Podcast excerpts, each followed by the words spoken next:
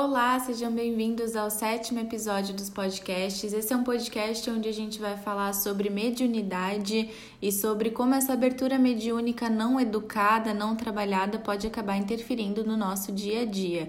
Então, para começar, é, vamos deixar aqui um pouquinho da minha história, né? Porque realmente esse é um assunto que eu tenho fundamento para falar sobre essa questão de como a mediunidade interfere aí no nosso dia a dia em relação a transtornos psiquiátricos, a desconfortos no corpo físico, desconfortos emocionais e várias coisas que a gente pode sentir totalmente mediúnico, totalmente por efeito esponja, que é aquela coisa de você puxar o que não é seu, né?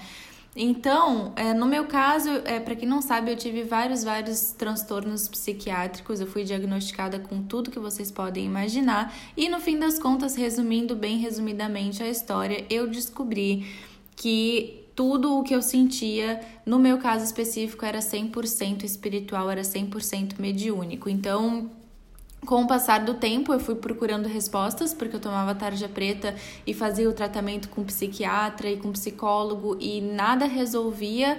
As, os remédios amenizavam os meus sintomas, mas nada re, resolvia de fato. E quando eu parava de tomar remédio, a coisa voltava e eu não queria ficar dependente.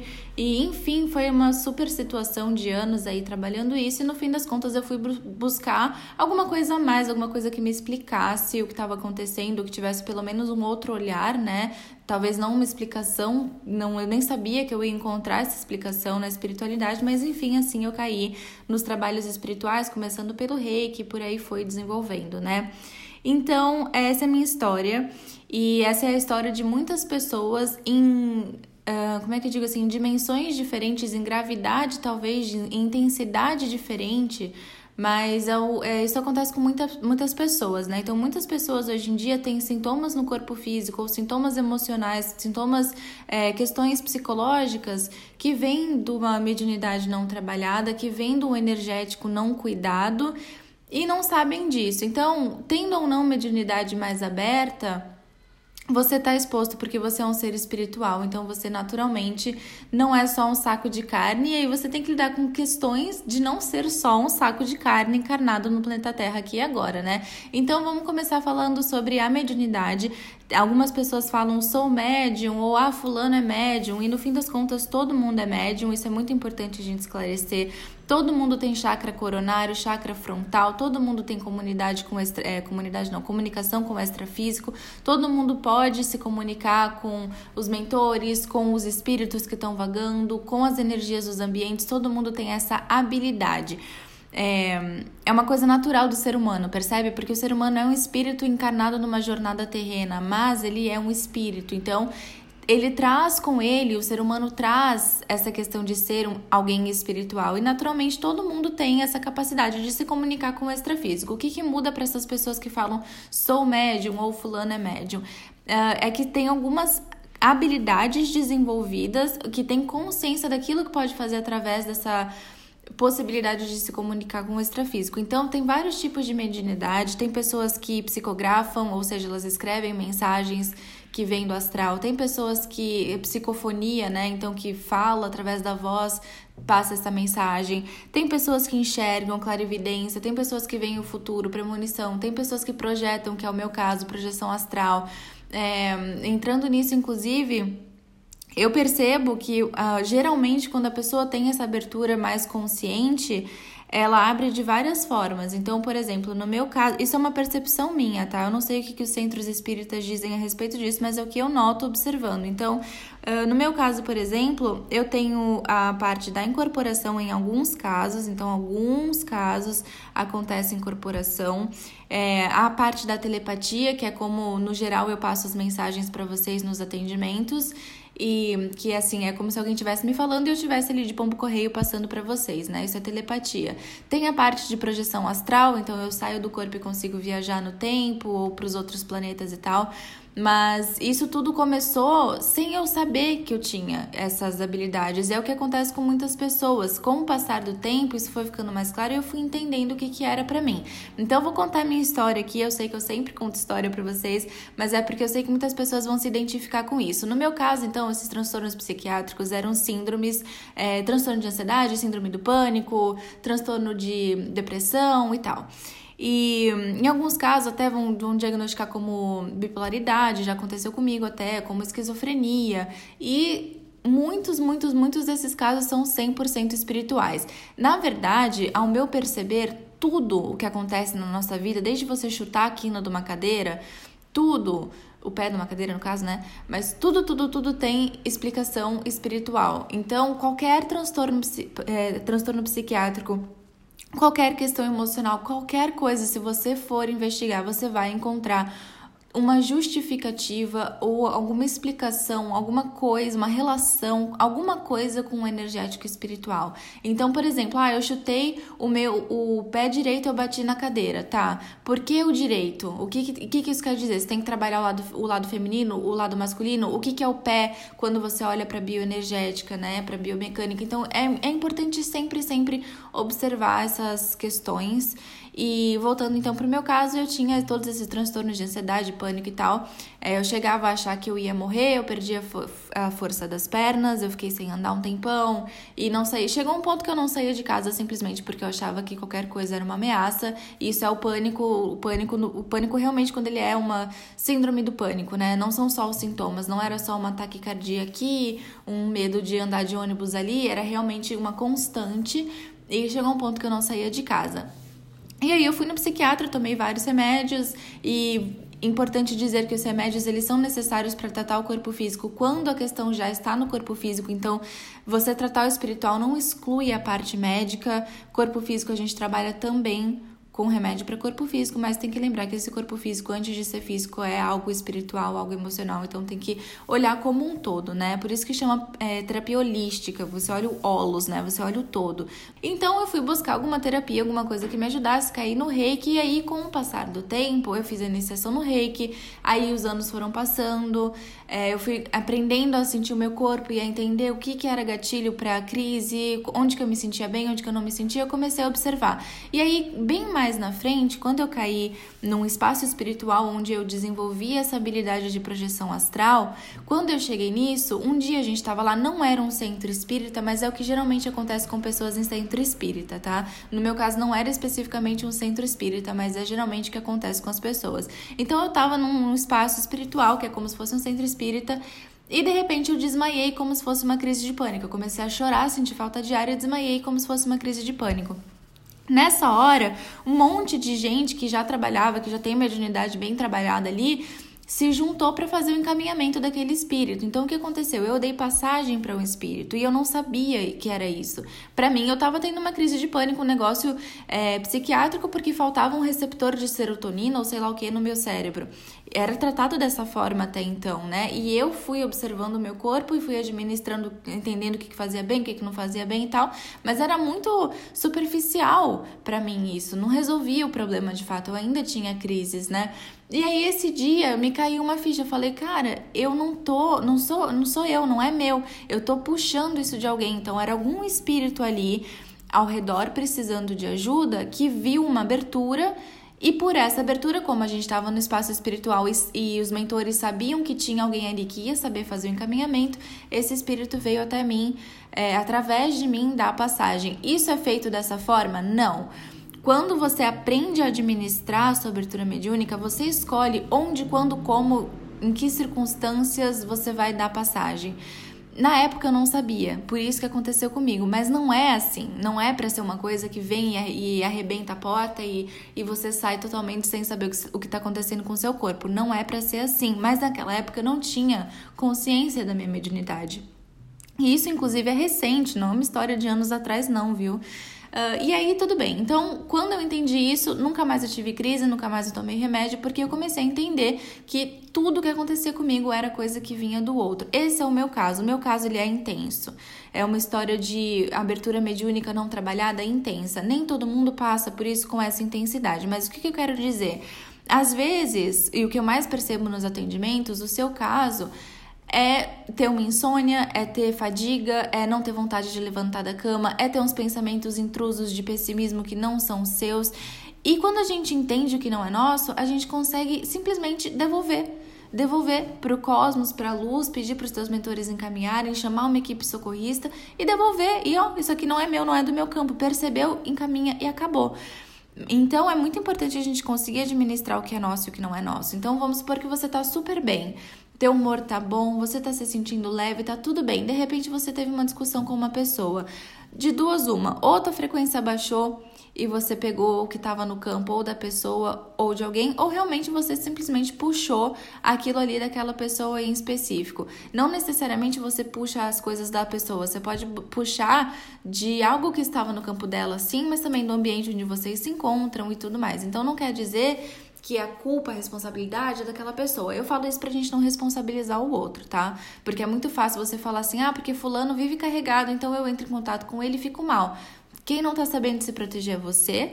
E você pode ter pego algo não somente do campo daquela pessoa, mas também do campo de onde vocês estavam, do restaurante onde vocês estavam, do espaço onde vocês estavam. Então, não quer dizer que o outro seja responsável. E isso é muito importante para a gente se autorresponsabilizar pelo que acontece com a gente. Uh, isso é o chamado efeito esponja. Então, o que é o efeito esponja? Todo mundo tem a habilidade de se comunicar com o extrafísico, todo mundo, quem se declara médium, quem não se declara médium, todo mundo tem essa abertura. Então, vamos supor qualquer indivíduo que entra num elevador com mais duas pessoas, é o campo daquele indivíduo interagindo com o campo de mais duas pessoas que não se sabe o que tem ali mais o campo do elevador, onde entra e sai gente o tempo todo, as formas, pensamentos ficam presas nas paredes e tal. Então é muita coisa, né? A gente interage com muita coisa ao longo do dia. Se vocês considerarem a quantidade de ambientes que a gente frequenta, não só a nossa casa, mas assim, pega um elevador, aí depois vai, vai pro trabalho, depois vai tomar um café, passa por um shopping, vai pra academia, é, fala com alguém pelo telefone, só fala, não precisa entrar em contato fisicamente, só de você falar pelo telefone com alguém, você já tá é, entrando em sintonia, né? Em sintonia, assim, você já tá energeticamente se envolvendo com aquela pessoa. Então, assistir TV, por exemplo. Por que, que a notícia, por que, que ver notícia é uma coisa que põe a nossa frequência para baixo? Porque você acessa o campo. Então, se você tá vendo notícia de tragédia, você vai acessar aquele campo, a tua frequência desce, você abre porta. E aí começa a vir uns pensamentos intrusos de, que, de que, que tá ali perto no momento, né? É, então, isso é importante pra gente se autorresponsabilizar e parar de colocar a energia no outro. Sabe aquela história assim? A energia não, a responsabilidade no outro. Aquela história de, ah, porque fulano veio aqui em casa e a planta murchou. Tá, você não tá sabendo proteger a sua casa e às vezes não tava com fulano, às vezes foi alguma coisa que aconteceu ali que a sua frequência baixou e você abriu porta para algo que estivesse ali já com você agisse. E quem tem abertura mediúnica um pouco mais aberta, né, redundantemente falando, puxa mais essas energias, porque é como se você andasse com um farol na testa escrito posso ajudar. Aí a sua capacidade de esponja é maior do que a dos outros, porque você por algum motivo decidiu encarnar ou em algum momento da sua vida desbloquear essa abertura. E isso é muito importante porque a gente está num momento de transição planetária. Todo mundo que encarnou agora, primeiro ninguém encarna passeio, né? E todo mundo que encarnou agora decidiu encarnar no momento de transição planetária. Tem muito movimento coletivo acontecendo, os primeiros episódios dos podcasts falam bastante sobre isso. Então, naturalmente, no momento posterior ou anterior ali, bem pertinho da data limite, que foi que aconteceu no ano passado, a gente está tendo uma abertura coletiva. Por isso, um monte de portal acontecendo, um monte de eclipse, um monte de coisa para que a gente coletivamente receba essas frequências. E aí, naturalmente, isso vai abrindo o nosso terceiro olho, nosso chakra frontal, vai ativando o nosso DNA, vai mexendo um monte de coisa no nosso campo energético para que a gente fique mais aberto para o extrafísico mesmo, porque é o que a gente veio fazer aqui no momento de transição planetária, a gente veio trabalhar a humanidade. Então, muita gente agora chega para mim nos atendimentos assim: "Ah, eu decidi que eu tô percebendo que o meu emprego não faz mais sentido para mim, e além disso eu também tenho tido vontade de fazer nada, insônia no fim do dia". Então, assim, são sintomas do nosso corpo físico, emocionais e energéticos, e também isso tem tudo a ver com o nosso chamado, porque você não tá aqui só para encarnar e morrer, encarnar e morrer, encarnar e morrer, né? A gente tá para se trabalhar e no momento de transição planetária isso envolve o coletivo, sempre envolveu, mas agora mais do que nunca. Então, Sintomas mais prováveis, sintomas, vamos dizer assim, mais recorrentes na galera que eu percebo nos atendimentos de abertura mediúnica não trabalhada. Insônia, porque a hora que você dorme, a hora que você sossega, e a hora que você sossega, você consegue perceber coisas que estavam no seu campo que ao longo do dia você distraído não percebeu. Então, insônia. Enxaqueca, porque o chakra frontal ele fica no ponto entre as nossas sobrancelhas. Ele rege toda a parte do nosso mental. Então, tudo relacionado a ele pode ser um, um, sinal de sobrecarga. Tudo que a gente acessa mentalmente é ele que processa. Então, tudo que a gente escreve, lê, pensa, enxerga, tudo que a nossa mente processa, que conscientemente já é muita coisa, é o chakra frontal que é responsável por isso, mais o extrafísico. Então, se o que a gente sabe que a gente acessa de informação é muita coisa, imagina considerando que todo mundo e todos os ambientes e tudo, uma simples ligação, um simples áudio no WhatsApp tem carga energética. É muita coisa. Então, quando você não sabe se limpar, não está passando por trabalho de limpeza com outra pessoa, você não trabalha o campo energético, quem sente de primeira, provavelmente, geralmente, é o chakra frontal. Então, tudo relacionado a ele pode ser um sintoma de espongismo sem saber que está esponjando. Então, enxaqueca, dor de cabeça, Uh, algumas pessoas chegam até a visão nebulosa, isso já aconteceu comigo. Zumbido no ouvido, porque ele pega os, os ouvidos também aquela dorzinha de cabeça no fim do dia e também as coisas que são sinais de que você está tendo a sua energia, entre aspas, sugada, né? Chama-se essas energias que puxam a nossa energia de obsessores, mas eu não gosto desse termo que eu acho que ele é meio trágico e desnecessário, mas depois a gente fala sobre isso numa próxima oportunidade também. Mas enfim, também sintomas que indicam que a sua energia está sendo ali distribuída para outros seres além de você, que são cansaço, fadiga, vontade de não fazer nada, aquela vontade vontade de não sair da cama, uma preguiça extra, pensamentos intrusos, coisas que você sabe que não estariam ali se fosse por você. E aí, qual que é a grande chave da proteção energética? Eu sempre falo isso, eu posso passar trocentos banhos, posso passar 900 formas físicas de se proteger e extrafísicas também, então aprender a construir campos de, de proteção, entrar em apometria, que é física quântica, que é uma outra história, mas o que mais te protege é você determinar o que você permite e o que você não permite no seu campo. Como que a gente faz isso? Vendo onde a gente está vibrando, parte 1, parte 2, orando e vigiando. Então, o que, que isso quer dizer? Onde está a sua vibração está a sua sintonia, onde você está a sua vibração, onde está a sua vibração está a sua companhia. Então, tudo que você pensa, fala, sente é carga energética, como a gente falou no episódio dos alimentos, né? Tudo que você pensa, fala, sente, come, tudo que você põe para dentro energeticamente do seu corpo é carga energética a sua frequência responde em relação a isso. Se você é uma pessoa que reclama muito, a sua frequência está baixa.